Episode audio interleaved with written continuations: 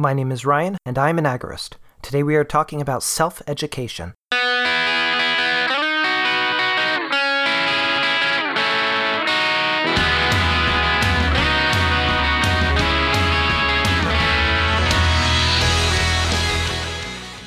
As a child, I was homeschooled. The curriculum that we used was heavily reading based. At the beginning of the year, my mother would present me with a huge pile of books, everything from history books to historical fiction to literature, science, and math.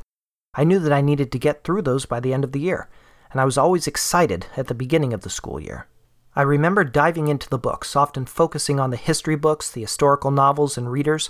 My mother allowed us to mostly direct our own education, so I would often skip books and topics that I didn't find interesting. I've always enjoyed hands on science, but science books, for example, listing scientific facts and such were just never that interesting to me. So I would either skim through those or skip them entirely. By the end of each year, I would have finished going through my math textbook, all of the history books, and most of the readers, plus the read alouds because I didn't want to wait for my mother to read them to me. When I reached high school, I began going to school. I enjoyed hanging out with more kids my age, but overall I found it to be extremely boring and unengaging. One of the things that bothered me most was sitting through and listening to teachers drone on and on, teaching what was already written for us in our textbooks, but taking much longer than it would have taken us just to read it ourselves. I took to ignoring my teachers to the fullest extent possible. I'd read what he or she was talking about from the textbook and then I'd check out. I'd spend that class time reading Tolkien or other favorites of mine.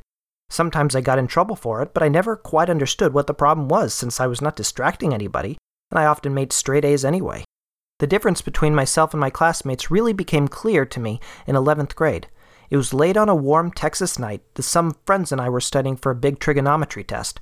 One girl turned to me and asked how to solve a certain problem. I was busy with my own work, so I asked for her textbook. I turned to the page where that was explained. I handed it back and pointed, telling her to read there and she'd get it. Rather than take the book from me, she stared at me with a blank expression. Confused, she told me that she didn't know what I meant. She said that if she wanted to read, she would read, but her problem was that she needed to learn how to do this and therefore needed someone to teach her. Later that night, I thought about her words and about my experience so far in high school.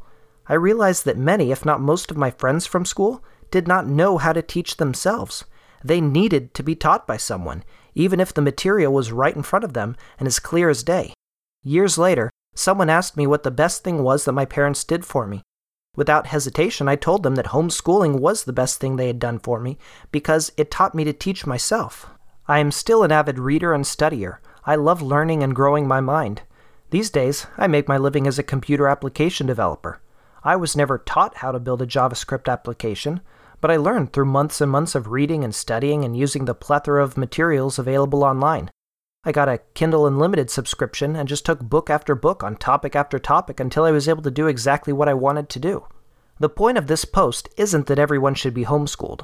The point of this post is that everyone should be able to teach themselves. If you cannot teach yourself, if you cannot learn and grow on your own, then you're stuck. You're at the mercy of others because you need them to teach you. If you want to be free, you need to be able to take care of yourself, and that includes being able to teach yourself. Sure, sometimes it might be helpful to learn directly from someone, to be taught face to face, but the difference is that you aren't bound to that. You're free to choose, and therefore aren't learning at the mercy of others. The ability to teach yourself is one of the most important life skills that anyone could learn. It's a skill that I make use of every day, and one that I want my children to have and use as well. I hope the same for you. This is Techno Agorist, episode 19.